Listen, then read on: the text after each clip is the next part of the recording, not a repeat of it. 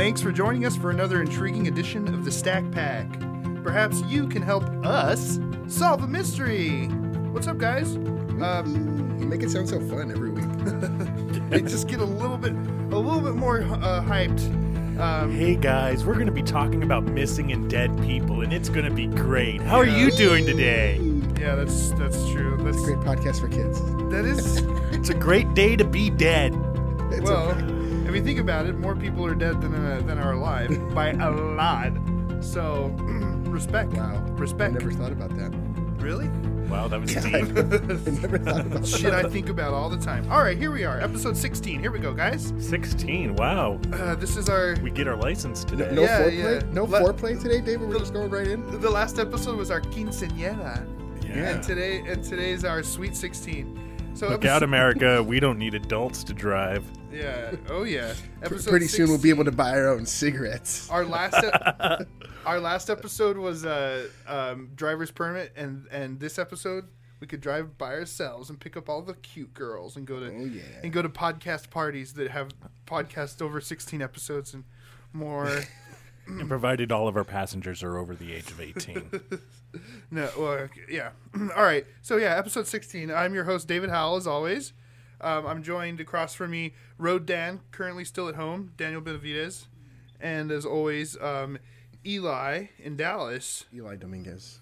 Hi, Eli. Over here on the other side of Texas, where Hi, the, uh, Eli. we, we still ride horses to work, You do? and where the women's hair is Still pretty big. Yeah. to be uh, closer to God.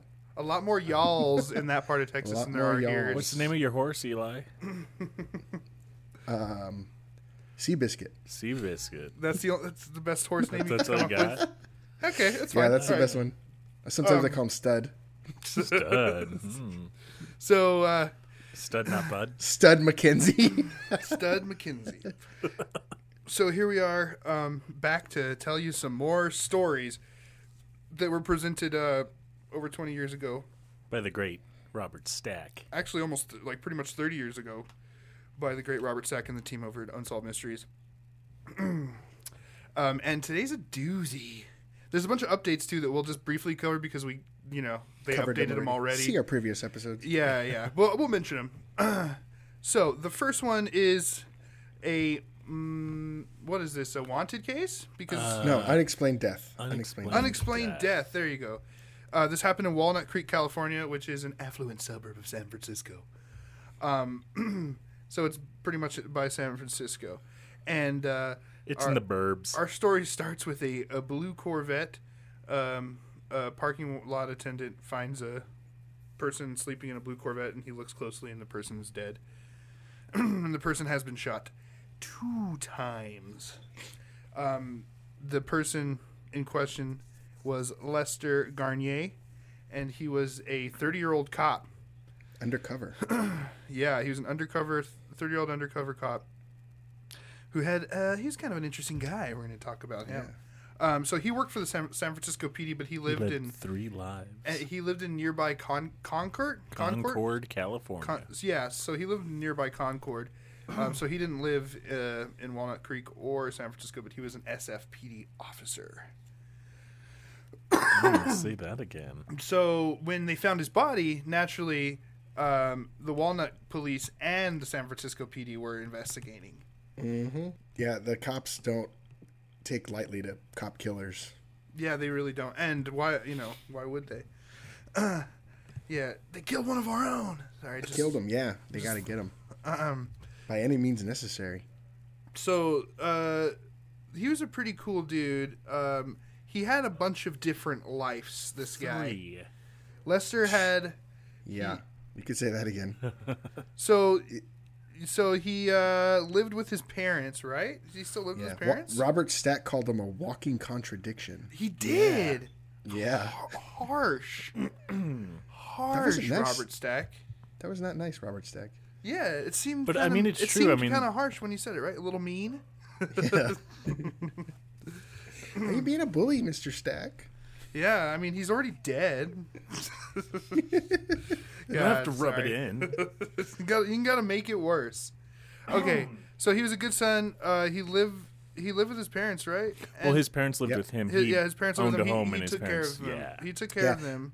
I actually uh, I wrote down. Oh, I've tried writing it down verbatim because I felt like it was important to the, to get a kind of a feel who this guy was. It says to his friends, he was a devoted son uh, who lived. Oh, I'm sorry, that was to that, His- his that rents. to his that was to his parents. So to his friends, he was uh, he lived and loved in the fast lane.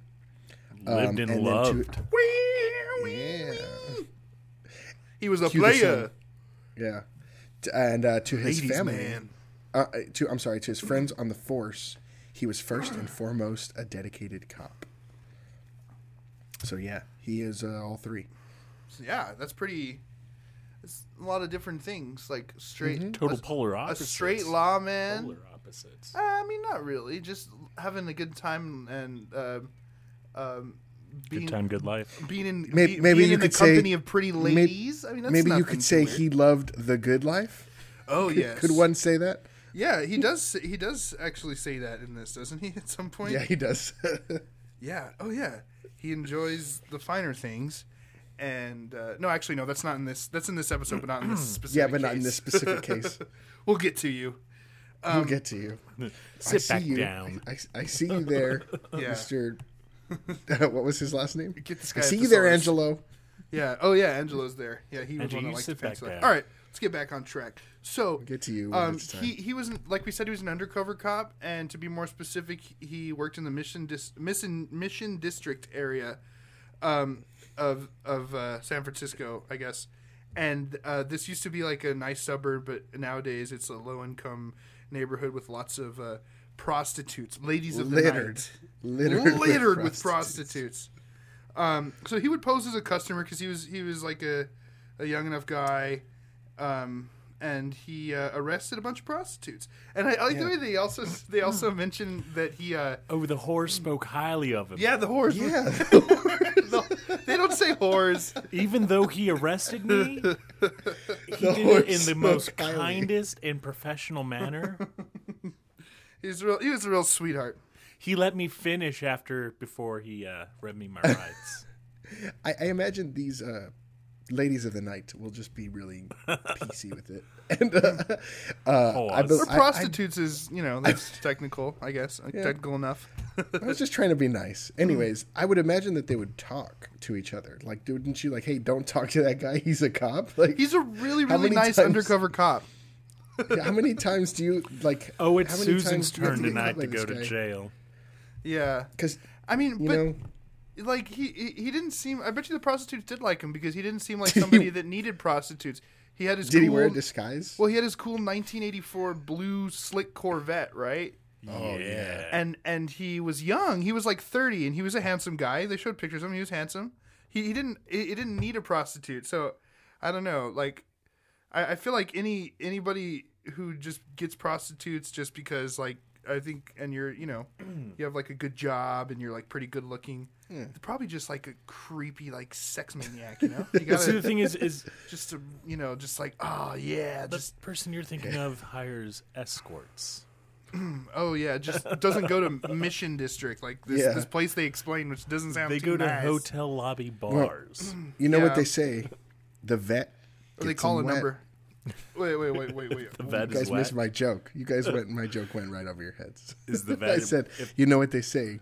The vet gets him wet. no.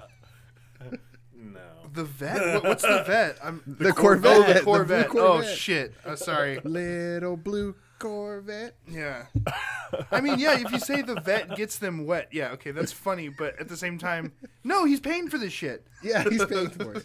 She's there's a there's a girl that works out here who's really nice to me during the night. She also works at Quiznos. She's really nice to me out here. Not so nice to me at Quiznos. the the That's uh, an Aziz Ansari joke. Oh yeah. So no, I, I was gonna say in in the uh, e- even in the uh, speaking of the blue Corvette, um, in the reenactment, the lady it it shows him like slow down with a into, uh, next to a car with some pretty babes, and he's like, Oh, "Hey, yeah. Really nice car," and that's one of the reenact- Yeah, they said that's he like was one of the charming. reenactments that stuck out. they, they they said he was charming. That he used it when he was on the force too. That's when they lead into the whole uh, yeah the prostitutes even talked. The horse thought he was really nice. mm, really good with the prostitutes that he arrested. um, in uh, and then and then they talk about this that has nothing to do with anything, but they I guess I feel like we should mention it because it's weird. They're like in fall of 1988, some mayoral candidate got charged Oh, for yeah. hooking up with underage prostitutes, and they were like, and this guy was like, he was working at the time is pretty much what they say. and then someone's like, "No, we don't think that has anything to do with anything." And then they move on. Well, the, like, no, they, "Hey, they were trying to elude it because one it." of the houses that he uh, Yeah, that's was completely unnecessary. casing happened to be one of the houses that Homeboy visited. Did they say So, that? yeah. though? Were they, I don't even think they were that specific. They're They- just like they- it- They he- were- He, he was working the same place, the same. They were trying to like. Gr- they were trying. What they were trying to do was actually like connect them. They wanted them to connect. They, Yeah. They were saying that it was his fault. Like basically saying that this guy. Got killed Put a hit out the on him. sleazy Yeah. mayor. Yeah, exactly. Um, yeah, I don't know why they mentioned that, but it's dumb. and then and then they also mention it's just like they're looking for other like uh, possibilities of things that could have stuff to do with it, like you said. But and they also talk about room. Uh, they also mention rumors of the SF of the San Francisco police being involved.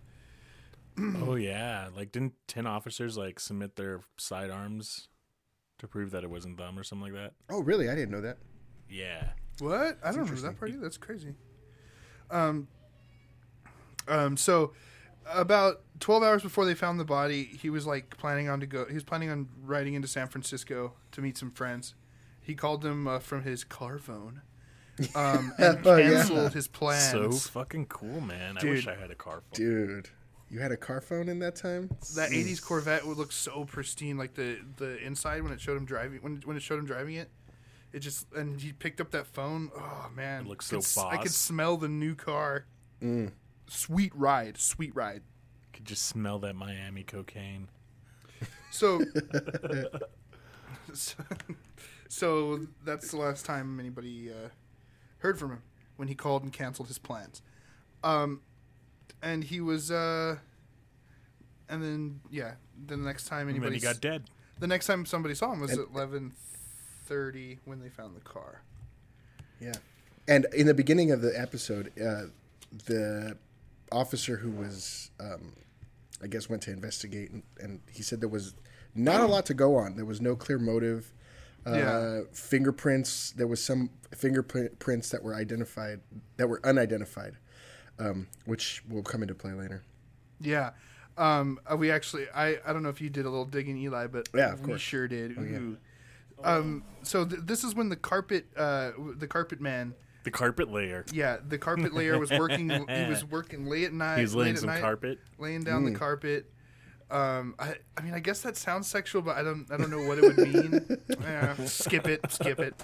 Um, so It's there. I feel like it's there. We just got to keep digging. yeah, it's it's there somewhere. Just got to pick away at it. Um, so he heard he heard two shots, which he thought were fireworks because it was a week after uh, Fourth of July, and then um, he saw two ladies, one shorter and one taller, um, walk across the parking lot and get into their respective separate cars. Um, Yeah.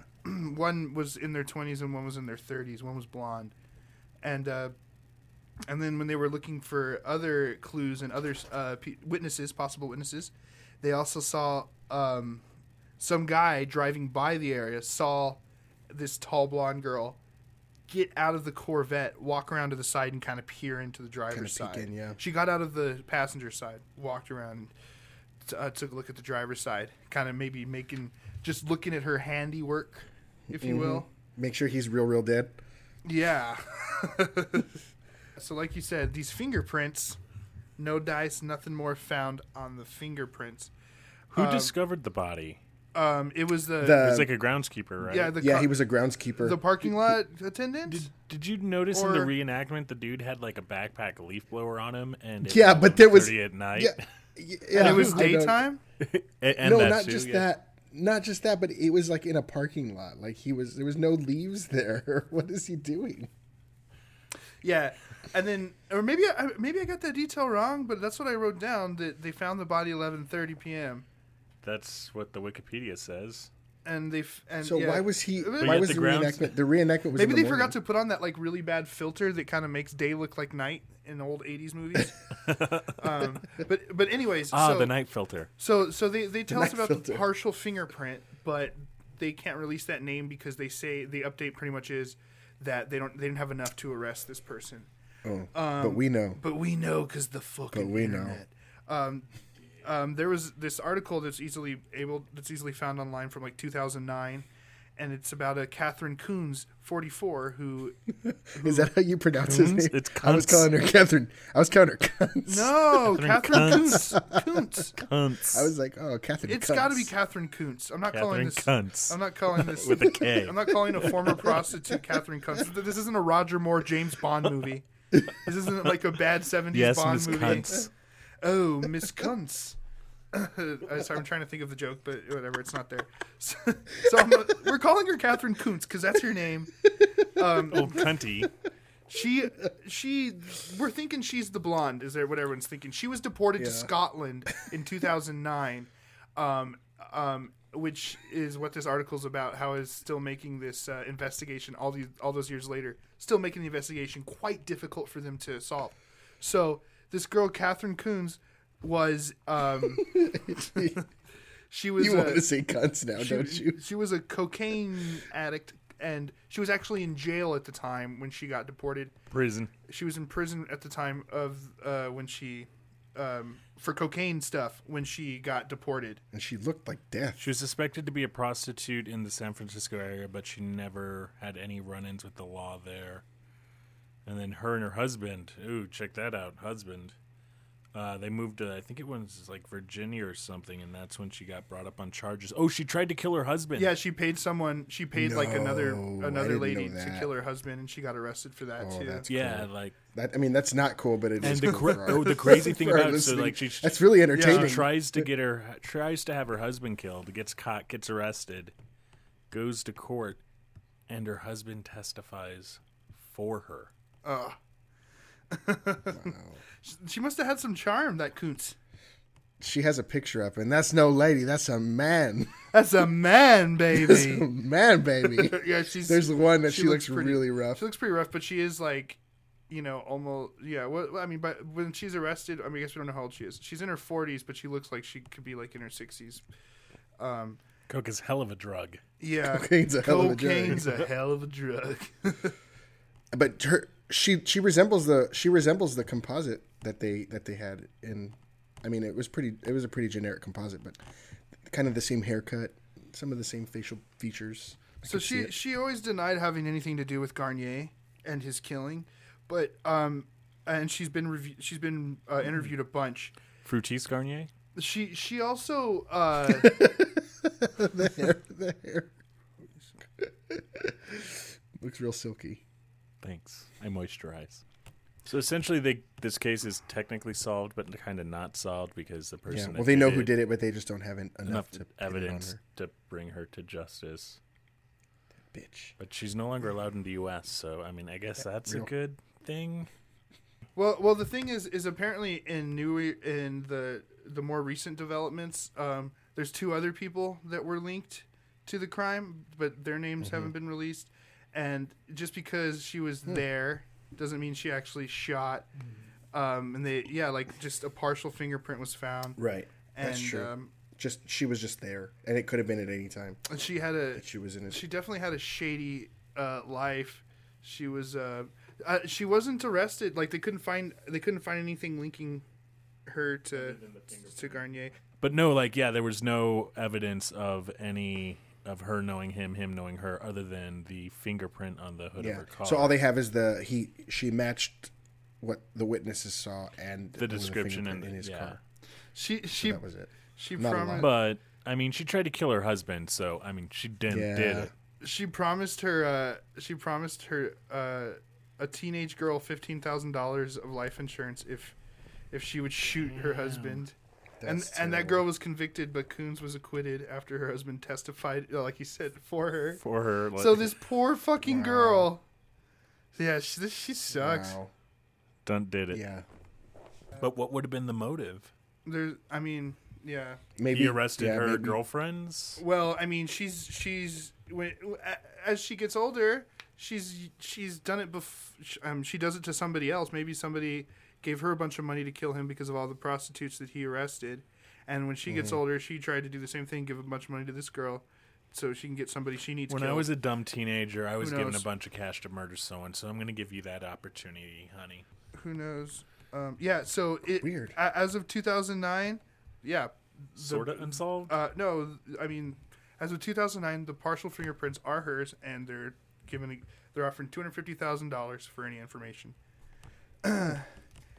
and that's about all we know.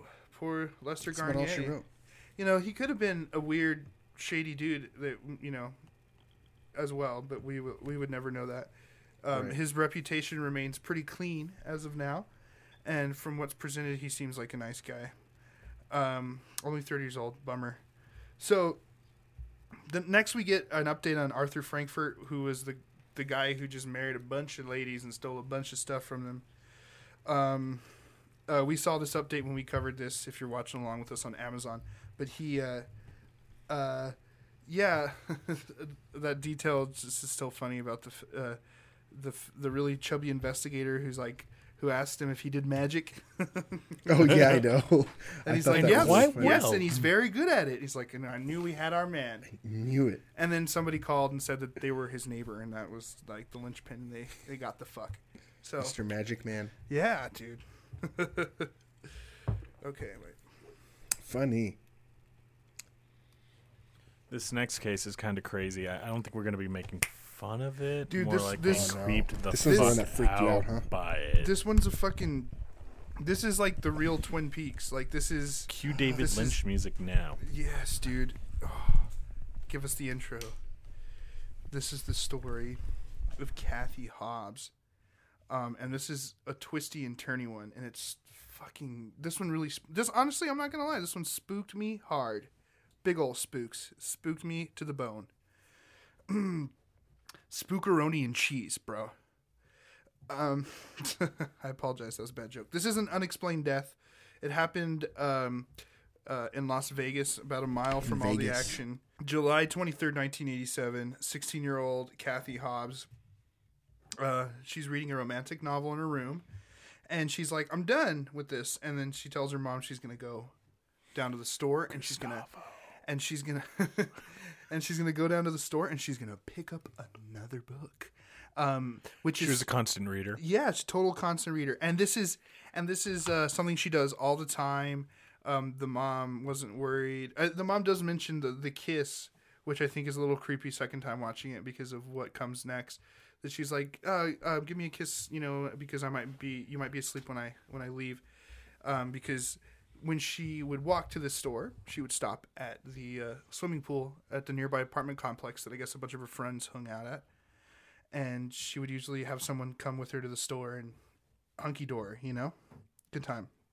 It's, uh, I guess it turns out this particular night nobody was at Hanging out. at the pool, so she I guess went on by herself. Man.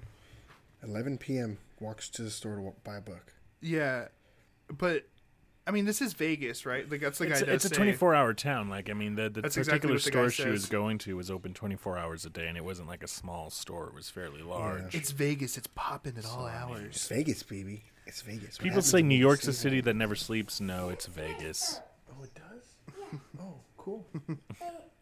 and, and, and dark. Oh, yeah? It goes in the dark? Yeah. Oh, that's cool. What are you guys doing up? We're leaving tomorrow. You guys need to be in bed. Go lay down. Don't come out anymore. So you guys are driving to Florida, right? no, no, no. We're flying. Oh, you must be rich. Oh, no, I got cheap ass seats with Spirit. You're like, we're riding steerage. Dude, yeah. I'm, I'd be lucky if I get there. So, uh, so, uh, so she's walking to the store by herself. The lights are popping. So it's it's Las Vegas. Um, um, the next, wait, okay, and then her mom. Okay, and then this is where it gets very straight up like twin the sh- television program, Twin Peaks. Like her her mom fucking has a dream that's Yeah. like really bad, and then she just feels like a hit on the head, and then she's like, "Oh, okay, it's all over," and then it, it just went away. She remembers all of this. Yeah, she, it says that she she she didn't think about it at the time, but looking back on it, that it was it seemed very significant. and this is yeah, that's where it gets really creepy. It was like a peaceful feeling, like it was all over. And that- yeah, and that's kind of like where it really starts to take the turn because that's when Robert Stack Yeah, talks about because how it gets uh, more creepy. She didn't have like a happy childhood. As a child, sh- child she would obsess about her not living to see her 16th birthday. Yeah, when she Yeah. was uh, when she was eight, she started telling her friends that she wouldn't live to be an adult. Yeah, but it was because Some- they they t- that that's really creepy. They touch on her her relationship with her dad that they were really close when they got a divorce, and then I guess she had a friend who died of um, Of a heart Of disease. a heart disease. Yeah. it was a complication, and uh, So a little girl Yeah, died, or s- kind of- I'm guessing. maybe that maybe that I think they said that that was kind of where they they started seeing this weird with her talking about not living past the age of sixteen. She just knew that she wouldn't. Yeah. That she wouldn't have a long life. So weird. Oh, that's so weird. So um, yeah, like premonitions that she would die young is how they put it. And that was the uh, the whole reasoning for because they're not originally from Vegas; they're from Reno, yeah, they and moved they uh, and they moved to Vegas because her friend had passed away, and, and her mom wanted to give her a fresh start, an opportunity to get away from that Oh. environment. Wow. So that whole thing put everything in motion. That's crazy. yeah, she. Uh, yeah, the mom Because does. The mom to mentions think that. if they had stayed in Reno, if they had stayed in Reno, you know, would this have happened? Maybe yeah. it wouldn't have happened at the same time. Um, Maybe it would have happened by another guy. Maybe So- it would have happened on her seventeenth birthday. So so so they moved to Vegas, and things seem to be going well. But um, you know, she makes friends uh, like we But that's mentioned weird earlier. though. Why? Okay, Reno. Reno's also kind of like, is, don't they gamble there too? Why would they move to Vegas? It was why? just why? just a different place, I think, is what it was. Yeah, but why? Why? Same area, guess- but just I like don't know. a start, maybe but a her refresh. mom worked for a casino and you know just transferred to the Vegas location. she we had a don't know. gambling problem. She just wanted to be around some. Uh, Had to be within you know six hundred yards of a slot machine. I mean, think lots about of it. You lots know, of you have, sluts out there. You have like a lot of uh, Slots. you have a lot of Sluts. You have a lot of family I call them members. sluts. The have slut machines. like like you have a lot of family members in uh, Reno. Vegas isn't too far. It's not that Yeah, that guess. much of a leap. Um, and it's just like a new town just to refresh, which is kind of good for a kid, especially with all that bad stuff lingering. Um, but like you know, so she makes new friends in Vegas, and things seem to be going well. But she, uh, as she gets closer to her 16th birthday, she starts to like you know get a little melancholy again. She like tells her mom that she doesn't want to grow up, that she wants to stay a little girl. And I don't think these are reasons of her like you know being wanting to be like Peter Pan or anything. I think it's just like she knows that A she's general not gonna. fear she of knows- that her days are numbered. Yeah, that she knows Yeah, she's, so she, she- she knows for a fact that she won't be an adult, so she just wants to be a kid, and it's ugh, yeah, it gives me goosebumps. It's really Dude, scary. even you saying that is creepy. yeah, like like she didn't. It's not like I won't grow up. You know, it's not like it's No, not it's like, like, youthful joy. It's like I just want to stay a child. So I this you know so, So I don't die. yeah. I don't want to be dead. You can tell we're all pretty creeped out by this one. Yeah. Um, and then the day of her 16th birthday, or like the day after, like she wakes up and like her sister's interview. Interviewed, super happy. and she's like, and, and it was just a miracle. Like, I mean, she was like, I, I did it. Like, I did it. I'm, I'm alive. I'm, I'm, I'd lived to see 16. Yeah, Yeah. I made it. I didn't think I'd live to see sixteen. I did it. I'm alive. Is what? Yeah. uh, and um, That's just so heartbreaking because we know what comes next. that's so scary that a kid would have to like. That's have pretty this, fucked have up. This, have impending doom like that. It it Yeah. freaks me the fuck out. It's really really scary. Waking up and saying, "Oh, thank God, I lived to see this day," is something a 95 year old should be saying, not Yeah. a 16 year old, 16 a cancer for sure. survivor or something, you know, not like a you know a teenage girl with everything in front of her. Yeah, it's no, really yeah, bad. absolutely. Um, so um, this is when we get more into the actual night again. Um, a clerk did remember seeing her because uh, just a little preface before that. Um, of course, this was a big deal. By the second day, they were pretty sure she was abducted because so this went out to all the media. It was everywhere. So this is when we get the story of the clerk who says that he saw her buy a book, Mm-hmm. and they were able to determine that somebody did buy a paperback and only a paperback at eleven seventeen So- that night. So, she, did. So she did make it to the store. Is what they're saying. yes. She she bought her book. Mm-hmm. She just never got to read it. Yeah. Um, I guess you could say it was a killer novel. must, mu- or you know, oh, that was pretty bad. No, yeah, actually, but but while we were watching the episode, yours is better than mine. while we were watching the episode, I was like, must have been a good book. So, but yeah, Dan's is better for sure. Uh, do you read Sutter Cane? Okay, sorry. um, nine days later, in Lake Mead, this is the second mention of Lake Mead. Who who was caught at Lake Mead in an earlier episode? Somebody was caught at Lake Mead. Um, Uh, the dude fuck, they're all that, getting jumbled uh, up. no, it's a, it's the dude that uh, stole all the memorabilia from like San Francisco, I think it was, or, or the California. I don't know. Oh, the he sports opened a- memorabilia. yeah. yeah, I forget his name though. Somebody was You're caught right. in an update at Lake at Lake Mead. You're you're absolutely right, David. I mean, Dan, that was that was correct. But okay, so nine, uh, um, yeah, nine days later in Lake Mead, um, Hi- Hike Rick, Hiker Rick, we'll, we'll call him Hiker Rick, uh, found he found Kathy's body, and How did he find her though? he was looking Yeah, for I rare. was gonna say that. He's looking. What is it? He was looking for rare Rock crystals. Rock crystals, and I was like, Unusual rock crystals. yeah. I was telling Dan, I was like, it, it- maybe like he, crack rock. I think it was just glass that he was finding. and He thought it was some sort of precious gem. I was gonna. Say, I feel bad for rag, ra- uh, ragging on this guy, but I was Hiker gonna Rick, say what yeah. you said because you said uh, the guy's name. I was all. You could say it again. A virgin was out looking for rock crystals and found her remains, aka Uncle Rico. this one's really unique. This one has a red and white emblem on it that says Coca Cola. We don't know how old it is. Uh, but then they started interviewing the guy. I'm like, oh, he seems like a he seems like a nice guy. Yeah, his his testimony's weird. He's like, of course, it was the most horrible thing he'd ever seen, and the way he says he had to like sit down and like just make sure like what he was I actually had to seeing. sit down and gander at the body It's- and make sure it was real. Yeah, dude, that's that's like uh, I can't imagine that, but that might be something I would do. Like what? Like is- Really? this isn't you know you see a bunch of movies and stuff. I don't know. Oh, It's if I was in that situation, I'd say like, I think I saw a body. You know what? I'm gonna call. I'm just, I'm just gonna call. So he yeah. So he eventually Better eventually safe than sorry. he eventually gathers himself. Yeah, I don't know. Yeah, I would get out of there as soon as possible too, probably. But he gathers himself and uh, calls the cops. And once the cops get out there, like within 20 minutes, they they they know that they've found uh, poor Kathy. So the cop wanted to. Oh yeah, and then the cop. I mean, the cop says this really powerful but also terrifyingly creepy thing about how it's like when he finds this girl, he's like, it's something that makes you. He's like, I want to like grab my daughter and show her this and be like, this is Oh. why. I don't want don't you to want do you to go anything. out. Yeah, Yeah. and I was like, I get the message, but whoa, I'm glad you didn't do that. oh man, it's rough. Yeah, I know. I'm so glad. Yeah. don't don't don't do that. Yeah, That's a bad idea. I get, I, I get it. We get it, but yeah, that don't. That's a terrible idea. Do not show your daughter that. um. So, um, around the body, they find tire imprints looking like somebody backed up. They see two rocks with blood on it, and they are immediately able to determine the cause of death was uh, blunt force trauma with the these large rocks. Um, and uh, and now we get back to the creepy premonition part of the story, which is uh, the mom found these letters in the in Kathy's room addressed to the family members, the immediate family members. And the mom reads her personal letter and it's just like, you know, don't be sad about my death and just think of me always. You were a good mom.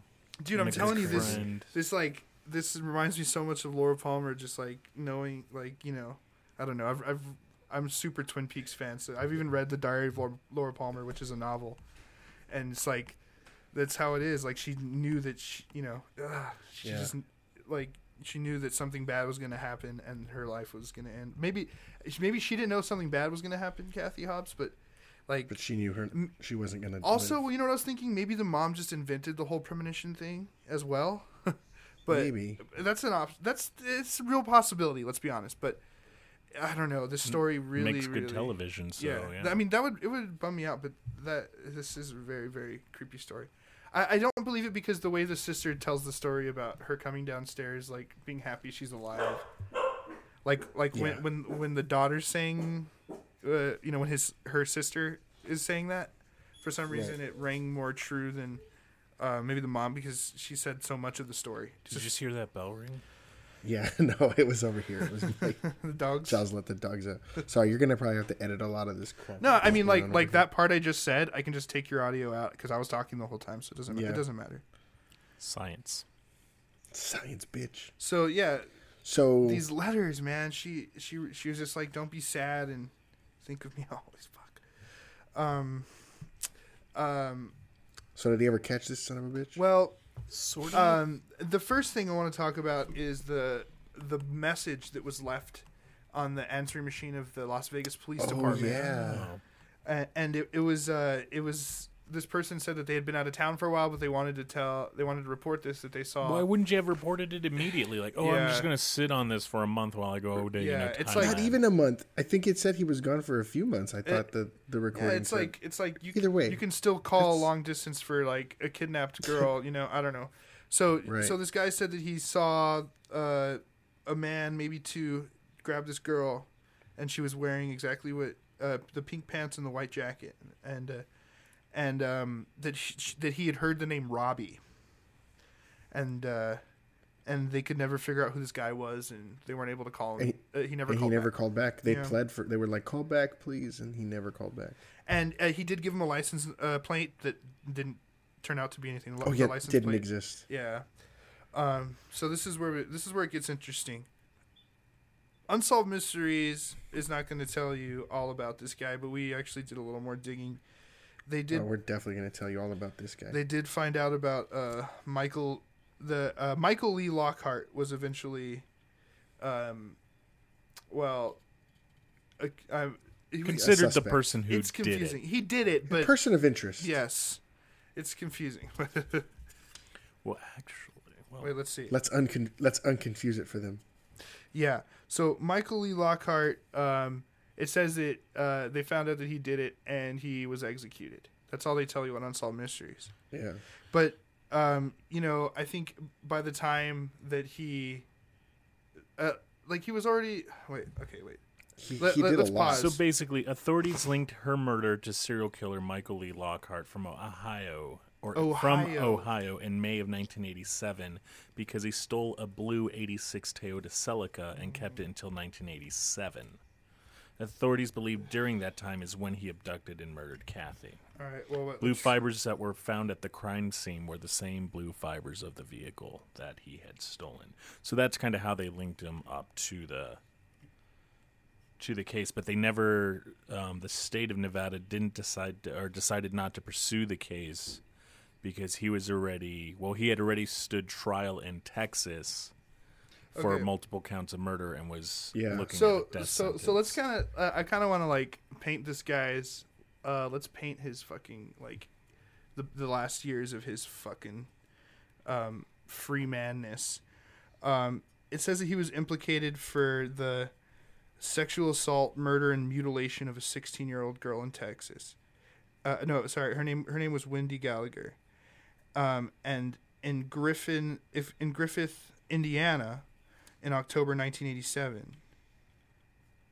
Okay, wait, wait. yeah, th- this guy got around Yes. because I remember reading Texas that murder. he had like three, three different states he was wanted or, or convicted for murder or something like that.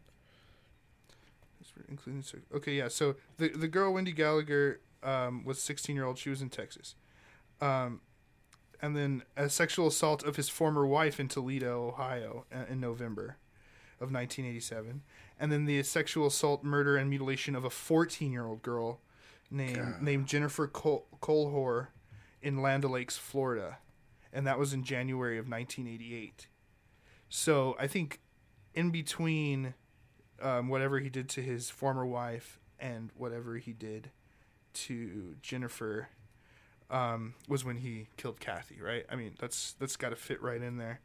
So so by the time this all came to light, and the, in in jail, he pretty much admitted to it, and they were able to like credit credit cards put him there at the time, right? Yeah, they found uh, credit card Yeah, receipts this in is the, the one. vehicle that linked him up. They were like, "Oh well, this credit card shows that he was in the area around this time. He he was more than likely um, the person who did it." I was digging actually on the Unsolved Mystery website about this case, and there's several people that I guess are more familiar than this that that are argue that he might actually not be the killer because he was known for stabbing his victims, and it's uncommon for a serial killer to change their what they said ritual Ritual, yeah. Yeah. Mm. uh, Yeah. because she was bludgeoned and all his other victims were stabbed. Yeah, but this is like uh But then again, I mean, it could have just been, you know, he was just in the right it, time. It could have been Right yeah. place, it right could have time. been like he seized the opportunity. He's all damn. I don't have a knife with me. Or was planning on stabbing her, and then something happened, and you she know, was about to get away. Yeah. And So he just threw the rock. I don't know. Could be multiple different things. So he was convicted of murder, and he was on death row in Indiana and Florida at the time of his, of his execution in Texas. So Texas finally Yeah. did it. Um, so It was a um, pay-per-view his, event. his final meal was a double meat cheeseburger, French fries, and a Coke. That sounds delicious. And his last words Pretty solid. his last words were a lot of people view what is happening here as evil, but I want you to know that I found love and compassion here. The people who work here, I thank them for the kindness they have shown me, and I deeply appreciate all that has been done for me by the people who work here. That's all, Warden. I'm ready. Wow. And with that, uh, Michael Lee Lockhart was executed in Texas.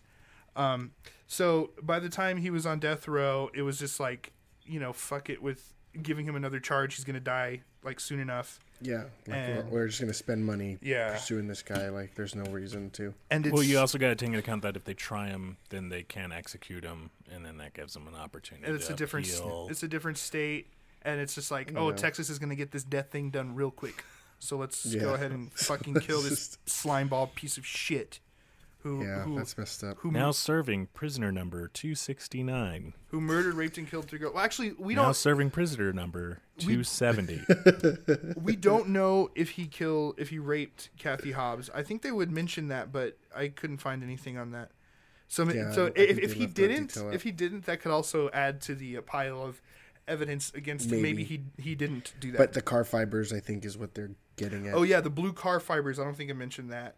And The- yeah. The, no, you mentioned it. The blue fibers. and then and then the the receipt they didn't mention it. Yeah. and the receipt that uh, you know linked him to the uh, uh, to the area. being in the area. Yeah. Yeah. To the area. so yeah, fuck this guy. But the thing about it that really creeps me out is like, I just picture, I just you. picture this fucking creepy, awful, like teenage girl raping fuck, just being in the right place and just seeing a girl walking down the street, and Yeah. and but but what creeps me out more is this poor girl's impending doom, knowing knowing that something bad was going to happen to her, and that and and that and this was and this was just like, you know, this was just some another this was just another uh, victim for him, and and Yeah. she like this was built up in her being for ever since she was a little girl. It's fucking very frightening, and yeah, um, it's super weird. and it's a bummer um, that Ca- Kathy it- Hobbs didn't live beyond sixteen. It did say though that the cops did talk to him and ask him about the the, the case, and he admitted to it. Apparently. Yeah, he pretty much all but like said he did it or something. They, they say Yeah. that he like I, I don't know. It doesn't ring as a true confession, but it's like yeah, he pretty much just said yeah. But yeah, yeah. a lot of these a lot of these guys they they just say they did a, a lot of other things. A lot of them just want their name to be famous when they're gone. Or, Yeah. Little little info on him. So, uh, he you never know. was executed December 9th, 1997 at Yeah. 6:24 p.m. He was the 72nd murderer executed in the United States in 1997 and Nice. the 144th murderer executed in Texas since 1976. Wow. Cool, man. Fuck that guy. yeah, he's a real piece of shit. Uh, yeah. So next we get the update of Carl Dente, and um, um, we covered this a couple weeks ago. And these are the you know, the uh, uh, the nice soldier who helped the uh, uh, Hungarian refugees. Thought they were Polish. Yeah, I don't remember. Austrian?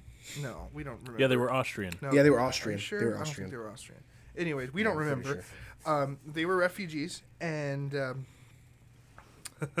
uh, and there was a soldier who was nice and took their daughter to a Christmas party. And actually, I was glad that I noticed this. I don't know if we noticed this last time, or maybe they fixed it because of the confusion. Um, it says the Christmas party was for the refugee children. The American off the American soldiers threw the Christmas party for the refugee children. So that So that gives us a little more context it, to it like just wasn't a yeah an American private uh, uh, This soldier guy just just picking up a random. this little six-year-old girl to. Yeah You want to take your daughter to a party? yeah. so I thought Can that I was a show nice your little thing. daughter a good time? That was a nice little thing to clarify. Jeez, I almost spit my beer out. Dude. Damn. Uh, gross. All right, so the next one, let's zoom through this one. Just kidding. It's another um, orphan train story. Yeah, this is Orphan Train Part Two: Lost Love. Dude, these these these families being torn apart like war torn children in 1934. Like this happens often. This feels like it. This is like a, a case. The Like we're- second one's yeah, really fucked up. So it's dude, right? so this is uh the story of Bill Bill Purinton and his his search for his uh, brothers and sisters. So he was a retired uh, businessman when this segment aired, um, and he was separated from his family in 1934 when he was eight. Um, so On his birthday, even. How Yeah. fucked up is that? so so on August so fucked. Yeah, it's rough. So on August 3rd of 1934, the both of the parents are working because it's rough and they both have to work and the kids are preparing Yeah. a birthday party um, for, For- for Bill for Bill Jackie. and his little sister or his sister that had they had the same birthday. And the neighbors uh, the neighbors thought the four youngest were being neglected cuz I guess the parents worked all the time. So as they're having starting their party, social services shows up to take them At least they were nice enough to wait until the party was over to rip them It's just of their funny how they were these these four strangers were like It- sitting yeah. standing there waiting Okay, for if- them to just take- standing let in the them- chairs like, them I can't wait to ruin this day for them. All right. Dude, for How those terrible. yeah yeah. like for those who just listen and don't necessarily watch the episodes they literally have the like four social workers standing around while the kids sing happy birthday a- um, and then they like let them eat cake i suppose and then they just rip this family apart so they take They the, take they take the, the four of the six, It- right? yeah. The youngest four. Hey, Billy, what do you want for your birthday? To rip away, be ripped from your home? All right, you got it. you got it. to be ripped Credit out of the arms of your loving family You got it. sign me up yeah so so even uh yeah even though they were throwing a sweet ass birthday party they took him away so um bill Oh, Bill dude, is, I, I uh, feel bad. I feel so sad. so bill and the three youngers were put up for adoption and just like went to different places and you know that's it and and he like like ever since that happened he's Like been imagine searching the for his parents like, what the fuck? Where are my kids? Yeah. fuck? I just went to work. What What do you mean? it's super weird. And I like the way Robert Stack says, "Well, well-meaning social workers Yeah. tore this beautiful family apart." So he doesn't get any new information on this until 1976, when Bill uh, writes. He writes to a record clerk, uh, um, and he gets an address just by chance because. Um, like uh, Yeah. the, the lady who was there at the a time, chance visitor. Yeah, a chance visitor was like, "Oh yeah, I know that family, and I know the daughter, I guess, right? Yeah, the eldest daughter. Yeah. So um, he Bill sends a letter to this address, and and it's like, if you want to know anything about the family, like give us a call. And she, and he's like, I called, and she's like, this is Wanda, and he's like, are you Bill or Ed? And he's and she Yeah. said, and he said, I'm Bill, and she started crying, like these fucking assholes. But um, so yeah, and then so um, they were he was able to track down everybody except for Ed, his baby bro, and Jackie, the sister, um, whom he shared a birthday with. So in 1980, Helen Steinman, who worked for the New York Children's Aid Society, I got that. Um, she found a number for somebody she believed to be Ed. Um, and Ed's got the call on Christmas Eve, and he said with one phone call he had 42 new family members, and it was just the greatest crazy. thing that could have ever happened.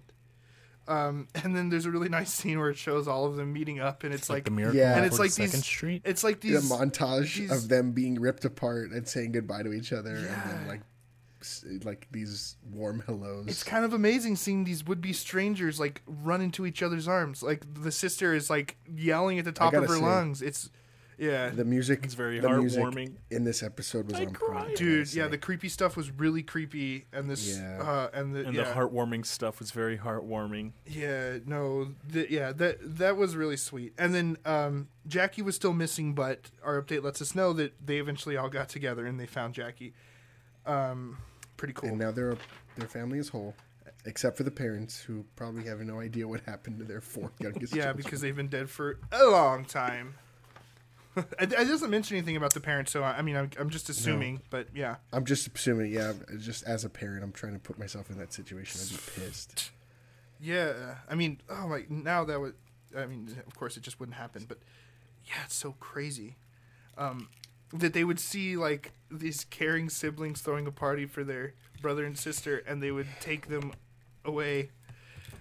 Pretty wild. Well-meaning. Pretty wild. Yeah, well-meaning. well-meaning who, social. who, who wrote? Which one of your writers wrote that, Robert? You got to fire that fucker. Sorry, I'm acting like this show's on currently. Honey, what'd you do today? Well, Pookie, I ruined a family. Yeah, he's Oh, just put them on a train. Like uh, Bill says at the beginning, how he thought it was pretty exciting until he realized he was never going home. It's f- it's shitty. Um, yeah. So the last case is uh, missing persons, and this one's pretty convoluted and crazy and twisty as well. Does anybody want to take this one? Sorry, I feel like I've been talking the whole time. Eli, Dan, you go. Eli, No, you, you t- go, Eli. Eli. You want to take this one? You Or take no? this one. Sure, Eli. I guess. So, uh, speaking of dead for a long time, there's this guy named Angelo Desideri. Dis, dis, dis, Disideri. How do you pronounce this guy's name? Desideri. Deserona. Desideri. Angelo Desideri. yeah, so Desideri. he was 57 years old, and it said he was a devout Catholic. He's an interesting guy. And he was a hardworking guy. You know, built a small fortune, and um, this is where they drop the finer things in life, not to be confused with the good, the the good life. This is apparently a different thing. yes, Finer liked, things in life is way better than the good life. he liked I would imagine so. he liked the I would- finer things, and that's why he owned a shopping mall. And what was the other thing he owned? An import market. Ooh, import yeah, market. he owned a he owned a crap ton of stuff. So, um, the that morning of Monday, June sixth, which is oddly enough that I didn't even realize it now until I just read it. That's my anniversary. His shop was oh, closed. congratulations! Oh, thank you. So you His celebrate the closed. anniversary on the Even day though it's nowhere near was- that date. Yeah, not even not even close. Uh, that's really funny. When I was younger, I used to tell people I was older than Michael Jordan because I didn't have I didn't know the concept of like years yet. So I just knew my birthday was on February 16th, and I think Michael Jordan's birthday is like on February 18th or 17th. It's something right. really close. So I, I remember as a kid saying that I thought I was older than Michael Jordan, having no concept of time whatsoever. Oh, that's funny. Clearly, this man was way older than me. You I, sir were an I, I just idiot. thought because my birthday was before his, I guess. Uh, anyways, so back to the story. His shop was closed, and um, they they they report because it was very unusual, right, for his shop to be closed. Yeah, the shop owner like went over and like I guess contacted somebody because then his, The- yeah, his so- friend goes over to their yeah, house. and and this kind of starts a whole chain of events where the police end up coming to his house, and they go and it seems that everything was undisturbed. Um, that it looked like he was preparing a lunch. yeah, Um, asparagus was on the was cooking. Yeah. Asparagus was being blanched. The asparagus And, uh, A was chicken parm was in the microwave.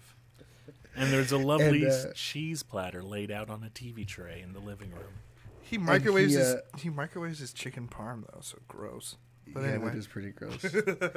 he uh, was a different time and, back you know then, they Dave. they go through they go through the house and you know it looked like there was nothing left. He even what I took particular notice of. Uh, this is definitely something that a guy who was about to go missing wouldn't do. Um, is it said that they found some pants that he had purchased the day before? new pants. I think it was two two pair of pants. earlier Nobody that buys two pair of pants unless they unless they take them with them. You know what I mean? Like if you're if you're gonna buy clothes, you're gonna those clothes are gonna go with you. You got to take your Uh, new they pants. also said they said he gotta take his new pants. He, he forgot his pants. Nobody forgets uh, their pants. I'm not buying it. I'm, I, I'm the detective. Wait a second. Come over here. This pants. Uh, uh, speaking of, you A know what man that would reminded never me leave of? his pants. Who That buys brand new of- pants? and leaves them. And this I'm about to drop some spoilers for you guys. If you guys haven't seen American Vandal, I highly recommend. Uh, it. it's But, uh, fantastic. Son, we turned you on to that. for for for any so true funny. crime fans, like it's a total spoof It's of so it. or if but anyone it- just likes dicks. it- it's so much But more yeah. than than the dicks that are presented in got the s- trailer. It's got a lot of heart. You love all the kids. You love all the characters. It's Oh, kind of just great. a takedown of the social media generation. If you think our The dick guy- jokes are a- great, Yeah. those are better. Yeah. Yeah, it's really, it's Yeah, really, really, really epic. cool.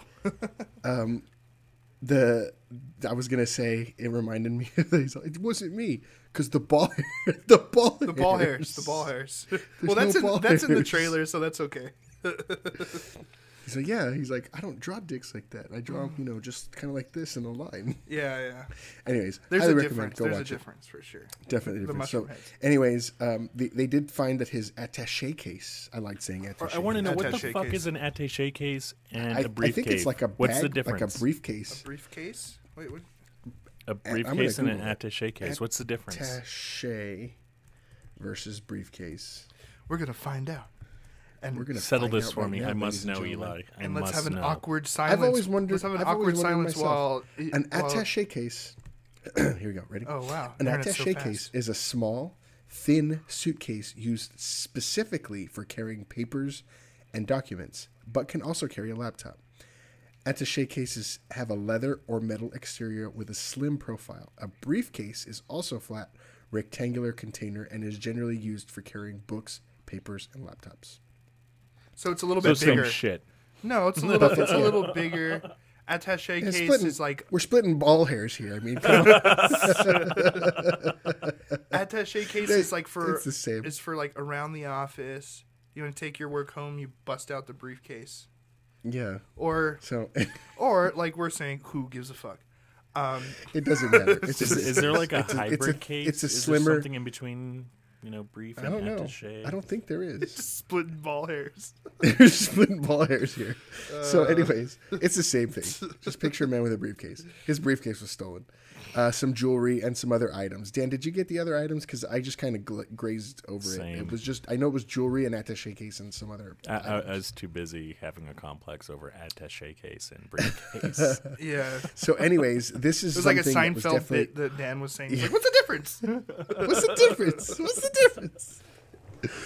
Um, so, anyways, uh, they did find something that was very out of character for him because at, at what we didn't touch on was that Angelo uh, was was known to be Disadere. he was he, desideri. He was known to be very um, kind of like a perfectionist. His friends said he was very, uh, I, I guess, attention to detail, anal retentive kind of personality. And the fact that they when they when they went into his garage, they noticed the car cover that for his car was just crumpled on the floor, which was very out of character. They Yeah. said that if he had left, he would have folded it. Totally. So it, it did. There was a, everything was pointing to him leaving in a hurry. Um, so it just wasn't like Angelo to not acknowledge. Also, his neighbor, um, his neighbor says that the car was driving like a bat out of hell. He didn't say that, but I said it. Sped He- off, yeah. The, he said the the car sped off, and he know he, he kind of could see somebody in there, but he said it might be taller than Angelo. And uh, the guy did not acknowledge him. He's like he had just came back from out of town. He would have at least waved. He was like, I checked his mail, God damn it! Well, well, he said no. He did say that he had talked to him right when he got got back into town, and everything was real friendly. So it was odd that he didn't even acknowledge him. And I just want to uh, take a, a moment and say that this guy seemed like a really good stand-up neighbor. I'd like to have him in my Yeah. neighborhood. Yeah. Unless you look too much into his window and he's got like a Nazi memorabilia. Oh no! Oh no. Oh no. but that's a case for a different time, I'm sure. So anyways, he uh they they find his burned ass car Burned discovered ass. 30 hours after he disappeared. And it was 400 miles away in the it was 400 miles away from Phoenix in California, I believe. San Diego, yeah. 6:32 in the a.m. This thing was ablaze when they found it.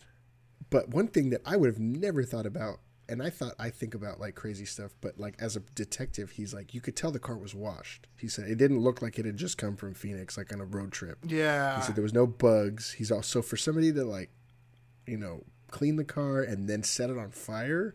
He's like, I've never seen that. Yeah, and, and and even like the spare tire was gone, and like the the tool, Yeah, and like everything in the back. like there was no personal items in that B at all. It was just a burnt ass car. it was just a burnt ass car, and that's kind of where uh, unsolved mysteries really leaves us. But because we have the power of the internet, we kind of know a little bit what. Well, actually, they did talk about more in the in the episode, but Yeah, they totally. I guess once they get once they get to like the conclusion where the show would have ended, that's kind of where I put my two cents in, or our two cents rather. I mean, all they knew about the car was yeah, like totally clean, and also that there was some sort of accelerant used. so it didn't accidentally burn. It wasn't like it overheated and caught fire. It was It didn't deliberately. It, set it didn't. It on didn't fire. spontaneously combust. It, 'cause it implode. Car is on fire. Sorry, nice. sorry. I'm a little- Could have hit them highs. I squeezed my nuts really hard to hit that note. I feel like that was a joke for the other one too. This car is on fire. How did how did we not? It's just it's so it's so it's there. That's funny. Angelo's car, So- you're a firework. Nah, eh, sorry. So, anyways, they do talk about how his. Um, they do talk about that they did catch somebody, um, but it's kind of convoluted. I even even I had trouble Let's see if I can break it Kinda. down. Um, because there was two different people. What what confused me is the dude that looks like Danny DeVito, Yeah. Joe Joe Callow. yeah, My name is Joe Callow, yeah. not Jerry Gallo. Jerry Gallo's dead. That's it. Do you know the reference? No, I have no Yeah. idea what you're talking about. That's from my cousin Vinny. Oh, Not Jerry Gallo. Jerry Callow. um, C A L L O. uh, so according, okay, I'm gonna try to break this down because I think I took okay notes. So Joe, Joe Callow was arrested in March on the conspiracy to commit armed robbery and burglary on Angelo Callow. Uh, on Angelo, sorry. So Callow was a friend and a business associate, and he knew a bunch about the disappearance. Oh yeah, he got I feel like I didn't I didn't touch on that at all. How they were saying how he was very, um, he didn't really have a lot of like seedy past, like not really many dirty uh, business dealings. Not a lot of was dirty well pretty they they did though Dirty eventually but so so his um yeah so it was so uh, he knew about a lot about the disappearance and it was all from James Majors who was in jail for some other murder murder charges at the time. So Majors told him that it told Callow that he went into the house he got into the house by asking him for a glass of water and then he took him at gunpoint robbed the house then uh then took him um, to his car and he drove them to the desert where he killed um, he killed Desideri somewhere in between Phoenix and San Diego. Yeah, and um, and then he threw him. placed he placed him in the trunk and then they and then he bought a shovel and a pick and buried the dude near a large tree on a desert back road. And then after he buries him he gives the shovel and the pick to the family living in the sh- in the shanty nearby like a low income family that was like Yep. super He's weird like, you want some tools? Here's some tools. I, I have them. I don't need them. Here you here's some implications oh no here's here's Get rid of them. here's some pieces of evidence that'll convict you for murder, family. Here you go.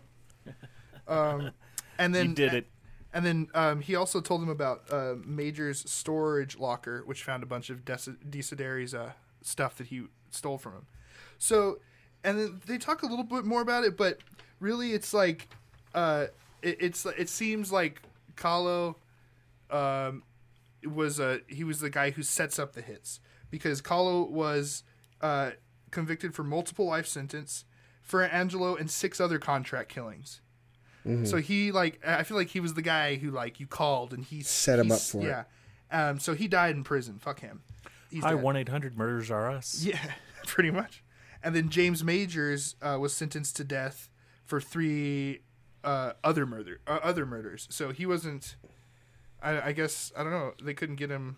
We Uh, have whack jobs for every budget. I didn't go into job. more specifics about that, but it seems like he But- was never really formally charged for this for some But reason. But I, don't- I don't understand is why he came forward in the first place. Um, like, why did he bring? Why did he give up all this information? Well, I guess they figured out. The, um, they, I mean, we don't get that information.